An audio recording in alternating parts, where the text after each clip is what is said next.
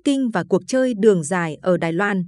Nguồn Andrew Nathan, Foreign Affairs, ngày 23 tháng 6 năm 2022. Biên dịch Nguyễn Thị Kim Phụng. Bản quyền thuộc về dự án nghiên cứu quốc tế. Tại sao Trung Quốc lại không có kế hoạch xâm lược trong tương lai gần? Quan ngại đang gia tăng ở Đài Loan, Mỹ cũng như các đồng minh của Mỹ ở châu Á rằng Trung Quốc đang chuẩn bị tấn công Đài Loan trong tương lai gần. Trong buổi điều trần trước Ủy ban Quân vụ Thượng viện Mỹ vào năm ngoái, Đô đốc Philip Davidson, khi đó là tư lệnh Bộ Chỉ huy Ấn Độ Dương-Thái Bình Dương của Mỹ, cảnh báo rằng Bắc Kinh có thể tìm cách chiếm hòn đảo trong 6 năm tới. Thống nhất Đài Loan với Trung Quốc đại lục là yếu tố quan trọng trong giấc mơ Trung Hoa của Chủ tịch Trung Quốc Tập Cận Bình. Và như nhà khoa học chính trị Oriana Skyla Mastro đã lập luận trong bài viết của mình, tập muốn thống nhất với Đài Loan là một phần di sản cá nhân của ông, cho thấy rằng một cuộc xâm lược vũ trang có thể xảy ra trước khi kết thúc nhiệm kỳ Tổng thư ký Đảng Cộng sản thứ ba của ông vào năm 2027 và gần như chắc chắn sẽ xảy ra trước khi kết thúc nhiệm kỳ thứ tư tiềm năng vào năm 2032. Cuộc chiến của Putin ở Ukraine đã làm trầm trọng thêm những lo ngại này. Ngay trước khi Nga tiến hành xâm lược, tuyên bố của tập về quan hệ đối tác không có giới hạn với Moscow, cùng với việc ông không lên án hành động của Putin, cũng như việc truyền thông Trung Quốc tán thành tuyên truyền của Nga, cho thấy sự ủng hộ của Bắc Kinh đối với hành động xâm lược lãnh thổ của Nga. Bắc Kinh có thể nhận ra một sơ hở chiến lược khi các nguồn lực chính trị và quân sự của Mỹ đang phải đổ dồn về châu Âu. Hơn nữa, các nhà lãnh đạo Trung Quốc có thể đã diễn giải phản ứng của phương Tây đối với cuộc tấn công của Nga là một dấu hiệu cho thấy Mỹ sẽ không can thiệp quân sự để bảo vệ một quốc gia mà họ không bị ràng buộc bởi một hiệp ước quốc phòng, đặc biệt là nếu phải chống lại một kẻ thù có vũ khí hạt nhân. Như David Sack của Hội đồng quan hệ đối ngoại đã lập luận, các nhà hoạch định chính sách Trung Quốc có thể kết luận rằng kho vũ khí hạt nhân của Nga đã có hiệu quả gian đe với Mỹ, do đó nước này cũng sẽ không muốn gây chiến với một cường quốc hạt nhân về vấn đề Đài Loan. Nhưng lo ngại về một cuộc tấn công của Trung Quốc trong tương lai gần là một sai lầm. Suốt nhiều thập niên, chính sách của Trung Quốc đối với Đài Loan được đặc trưng bởi sự kiên nhẫn chiến lược, tương tự như cách tiếp cận của họ đối với các yêu sách và tranh chấp lãnh thổ khác, từ Ấn Độ đến Biển Đông.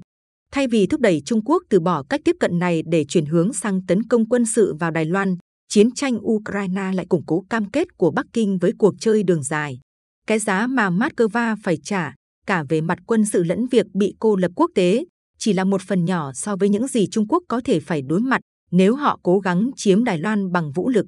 Theo Bắc Kinh, tốt hơn hết là kiên nhẫn chờ đợi Đài Loan từ từ đầu hàng, hơn là tấn công ngay lúc này và đặt cược vào việc giành được hòn đảo với một cái giá đắt hoặc đánh mất nó mãi mãi. Cuộc tấn công sắp đến. Nỗi sợ rằng Trung Quốc sẽ tấn công Đài Loan đã gia tăng mạnh mẽ từ trước khi Putin xâm lược Ukraine. Như quan sát của Robert Blackhill và Philip Zelikow trong một báo cáo do Hội đồng quan hệ đối ngoại công bố năm 2021, Đài Loan đang trở thành điểm nóng nguy hiểm nhất trên thế giới trong một cuộc chiến có thể có sự tham gia của Mỹ, Trung Quốc và nhiều khả năng là cả các cường quốc khác. Ngoài các động cơ lịch sử và kinh tế, Bắc Kinh cảm thấy cần phải kiểm soát Đài Loan để ngăn chặn các cường quốc khác sử dụng hòn đảo này như một cơ sở nhằm gây áp lực quân sự hoặc lật đổ Trung Quốc về mặt chính trị. Về phần mình, Mỹ có lý do để nhấn mạnh vào điều mà từ năm 1972 Washington đã gọi là giải pháp hòa bình cho vấn đề Đài Loan. Nếu xét đến tình cảm chống thống nhất với Trung Quốc của người dân Đài Loan, thì điều này có nghĩa là một giải pháp mở và một tình trạng tự trị vĩnh viễn trên thực tế cho hòn đảo.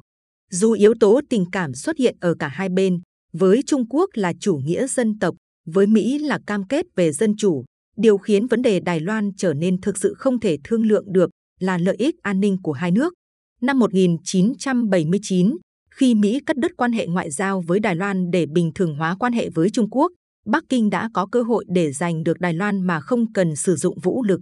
Đài Loan bị cô lập về mặt ngoại giao, yếu kém về quân sự và ngày càng phụ thuộc kinh tế vào đại lục. Trung Quốc khuyến khích sự phụ thuộc này bằng cách đặt ra một loạt ưu đãi cho các doanh nghiệp Đài Loan hoạt động tại đại lục, thu mua hàng xuất khẩu của Đài Loan và đưa khách du lịch Trung Quốc đến hòn đảo này.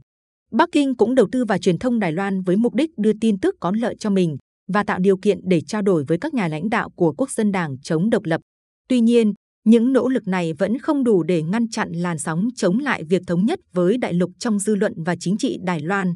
Theo các cuộc thăm dò dư luận, tỷ lệ cử tri Đài Loan ủng hộ thống nhất đã giảm từ 28% năm 1999 xuống dưới 2% vào năm 2022. Một đa số áp đảo ủng hộ duy trì hiện trạng, theo ngôn ngữ của chính trị Đài Loan có nghĩa là duy trì quyền tự chủ mà không cần tuyên bố độc lập chính thức. Kể từ năm 2016, Đảng Dân Tiến chống thống nhất đã nắm cả ghế tổng thống lẫn cơ quan lập pháp và họ cũng có lợi thế để giành chiến thắng trong cuộc tổng tuyển cử tiếp theo vào năm 2024.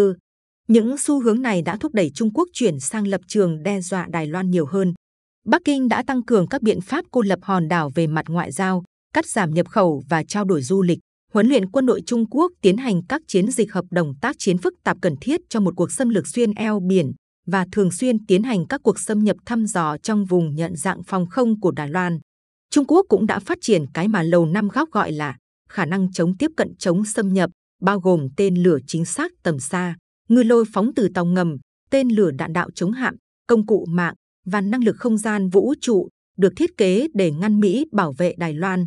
Những động thái này đã làm dấy lên suy đoán rằng Trung Quốc đang chuẩn bị một cuộc tấn công toàn diện.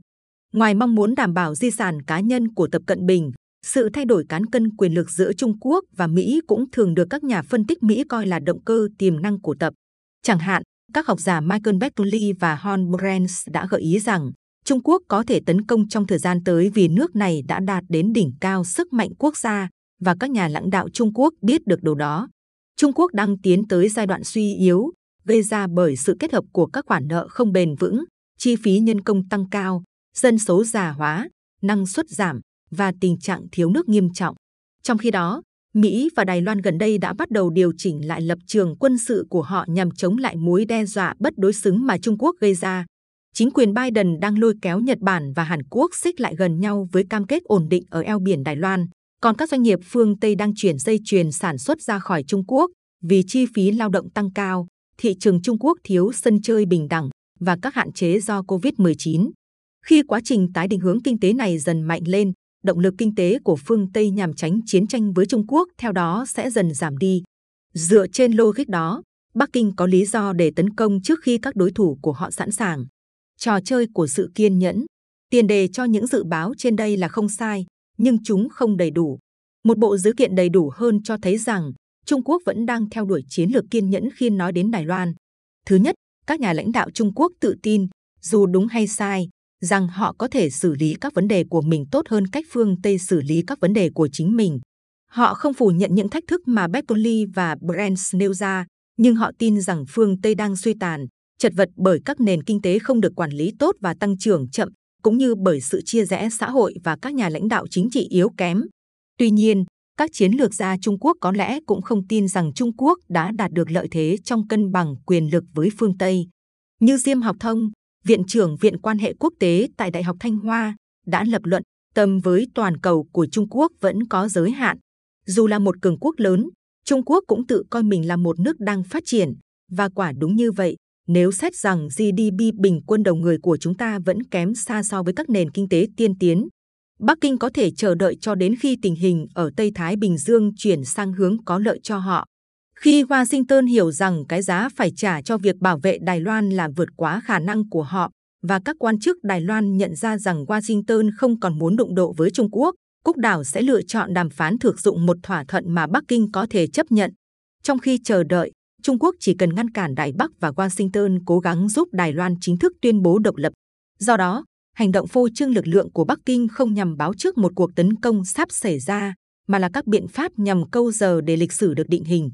Thứ hai, trái ngược với mô tả thông thường rằng Trung Quốc mong muốn chiến tranh, Bắc Kinh đã thể hiện sự kiên nhẫn chiến lược trong việc theo đuổi các mục tiêu khác của mình. Một ví dụ điển hình là hành vi của Bắc Kinh ở Biển Đông, nơi Trung Quốc đã xây dựng và quân sự hóa bảy đảo cát mà không hề gây ra chiến tranh với Mỹ hoặc các bên có tranh chấp lãnh thổ.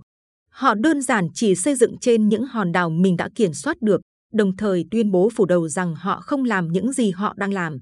Các bên tranh chấp lãnh thổ còn lại quá yếu để đối đầu với Trung Quốc, trong khi Mỹ chẳng có lý do gì để can dự vì họ không có tuyên bố chủ quyền ở vùng lãnh thổ mà Trung Quốc đang xây dựng đảo. Bắc Kinh hạn chế quyền tiếp cận tại khu vực, nhưng đã không chiếm giữ vùng đất mà họ có tranh chấp trực tiếp với đồng minh hiệp ước duy nhất của Mỹ trong nhóm các nước có tranh chấp lãnh thổ, Philippines, quốc gia mà trong mọi trường hợp đều không muốn sử dụng liên minh với Washington, thay vào đó tự mình huy động quân sự để tự vệ. Tương tự, Trung Quốc cũng thay đổi hiện trạng chiến lược mà không gây ra xung đột vũ trang đối với quần đảo Senkaku đang tranh chấp mà người Trung Quốc gọi là quần đảo Điếu Ngư bằng cách leo thang dần dần từ hiện diện không thường xuyên đến hiện diện lâu dài trong vùng biển của Nhật Bản, bổ sung cho hải quân của họ bằng lực lượng tuần duyên, hải cảnh và tàu cá ít có tính đối đầu hơn. Bắc Kinh cũng đã áp dụng kịch bản này tại khu vực La Đa đang tranh chấp với Ấn Độ, nơi quân đội Trung Quốc dần dần tiến sâu vào vị trí của họ và thiết lập loạt ranh giới kiểm soát mới, với duy nhất một vụ nổ súng được xác nhận, nhưng cũng đã nhanh chóng được kiềm chế. Tại Ấn Độ Dương và xa hơn nữa, Trung Quốc đã đầu tư vào các dự án mà bề ngoài là các cảng dân sự, nhưng thật ra có thể đóng vai trò làm căn cứ cho các chiến dịch hải quân trong tương lai. Hành động này tuy khiến nước khác phải cảnh giác, nhưng đã không có phản kháng. Bắc Kinh còn sử dụng ảnh hưởng kinh tế và ngoại giao của mình ở châu Phi, châu Âu, Mỹ Latin, Trung Đông và châu Đại Dương, cũng như quyền thiết lập quy chuẩn của họ trong các thể chế quốc tế để khuyến khích các chính phủ ủng hộ lợi ích của Trung Quốc. Một lần nữa, điều này gây ra một số báo động nhưng không có phản kháng hiệu quả. Những chiến thuật vùng xám về ngoại giao, kinh tế và quân sự như vậy cho thấy hành vi chiến lược của Trung Quốc hướng tới dài hạn chứ không phải ngắn hạn, chuyển từ không hiện diện sang hiện diện lâu dài ở nhiều khu vực mà không tạo ra kháng cự đáng kể, cũng gần như không có xung đột vũ trang, ngoại trừ giao tranh ở Lada. Cho đến nay, một sự thận trọng chiến lược tương tự cũng được thể hiện rõ trong chính sách của Trung Quốc đối với Đài Loan, khi Bắc Kinh xoa dịu căng thẳng và ngăn chặn động lực giành độc lập của Đài Loan, nhưng không châm ngòi cho khủng hoảng. Cuối cùng, bài học mà tập có thể rút ra từ cuộc chiến của Putin ở Ukraine không phải là xâm lược lãnh thổ sẽ không bị phương Tây trừng phạt về mặt quân sự, mà là cuộc chiến đó sẽ vừa khó khăn vừa tốn kém. Chẳng có lý do gì để tin rằng giống như Putin, tập đang bị vây quanh bởi những kẻ su nịnh, luôn nói rằng một cuộc chiến giành Đài Loan là một chiến thắng dễ dàng. Tuy nhiên, ngay cả trong trường hợp đó, thì xung đột gay gắt ở Ukraine sẽ nhắc nhở ông rằng chiến tranh là điều rất khó lường và việc cai trị một khối dân liên tục kháng cự lại mình là điều vô cùng tốn kém. Chiến dịch đổ bộ mà Trung Quốc cần tiến hành để chiếm Đài Loan sẽ khó khăn hơn nhiều so với cuộc xâm lược trên bộ mà Nga đã thực hiện ở Ukraine. Tập đã cải tổ cơ cấu chỉ huy của quân đội Trung Quốc và tăng cường huấn luyện để chuẩn bị cho một chiến dịch như vậy nhưng các lực lượng Trung Quốc vẫn chưa được kiểm chứng bằng các hoạt động tác chiến thực tế. Trong khi đó, khả năng Mỹ can thiệp để bảo vệ Đài Loan đã tăng lên khi tình cảm chống Trung Quốc gia tăng ở Mỹ và châu Âu và sau khi Tổng thống Mỹ Joe Biden nhận xét vào tháng trước rằng bảo vệ Đài Loan là cam kết của chúng tôi. Ngay cả khi Bắc Kinh giành chiến thắng trong cuộc chiến giành Đài Loan, vẫn chưa thể biết rằng họ có thể giành được chiến thắng trong cuộc chiến sau đó hay không. Giống như việc Nga khổ sở vì bị các nền kinh tế phương Tây cô lập, kịch bản hậu chiến đối với nền kinh tế Trung Quốc sẽ còn tệ hơn nhiều. Trung Quốc nhập khẩu 70% dầu và 31% khí đốt tự nhiên của mình. Và dù nước này là nhà sản xuất than lớn nhất thế giới, thì vẫn cần nhập khẩu thêm từ nước ngoài. Thêm nữa, dù đang nỗ lực tự túc về lương thực, nhưng Trung Quốc vẫn là nước nhập khẩu lương thực lớn nhất thế giới, đặc biệt là bắp, thịt, hải sản và đậu nành. Một phần năng lượng và thực phẩm nhập khẩu đến từ Nga, nhưng nhiều trong số chúng lại đến từ các quốc gia sẽ trừng phạt Trung Quốc nếu nước này xâm lược Đài Loan. Và ngay cả khi họ không làm như vậy, Hải quân Trung Quốc cũng không thể vươn ra phạm vi toàn cầu để bảo vệ các tuyến đường vận chuyển mà hàng nhập khẩu và nhiều loại hàng hóa quan trọng khác lưu thông qua đó. Bất kỳ cuộc chiến giành Đài Loan nào, kể cả một cuộc chiến thành công đối với Bắc Kinh, cũng giáng một đòn mạnh vào nền kinh tế Trung Quốc tạo ra những điều kiện đe dọa sự ổn định chính trị trong nước và dẫn đến sự thất bại, chứ không phải hiện thực hóa, giấc mơ Trung Hoa. Dùng kiên nhẫn để thắng kiên nhẫn. Không điểm nào trong số này là lý do để người Mỹ hay người Đài Loan có thể chủ quan, tự mãn. Trung Quốc đang làm theo câu châm ngôn của chiến lược gia thời cổ đại tôn tử, bất chiến tự nhiên thành. Nếu Bắc Kinh cuối cùng thành công trong việc chiếm Đài Loan, họ sẽ làm suy giảm nghiêm trọng uy tín của Washington đối với các đồng minh ở châu Á và thậm chí cả ở châu Âu, đặt ra thách thức cho Australia, Nhật Bản, Hàn Quốc và các quốc gia khác, hoặc đi đến thỏa thuận với Trung Quốc, hoặc chuẩn bị tự vệ mà không có Mỹ cứu giúp. Cách duy nhất để đánh bại chiến lược kiên nhẫn đối với Đài Loan của Trung Quốc là trở nên kiên nhẫn như họ, liên tục điều chỉnh khả năng gian đe của Mỹ và Đài Loan, sao cho tương ứng với sự đe dọa từ vũ khí và hoạt động huấn luyện quân sự luôn thay đổi và ngày càng gia tăng của Trung Quốc. Đây là một vấn đề lớn đối với Mỹ, vào thời điểm mà tỷ trọng của nước này trong GDP toàn cầu đã giảm xuống dưới 25%, từ mức 40% vào năm 1960, và Hải quân Mỹ đang phàn nàn rằng họ không có đủ tàu để thực hiện tất cả các nhiệm vụ mà họ phải chịu trách nhiệm.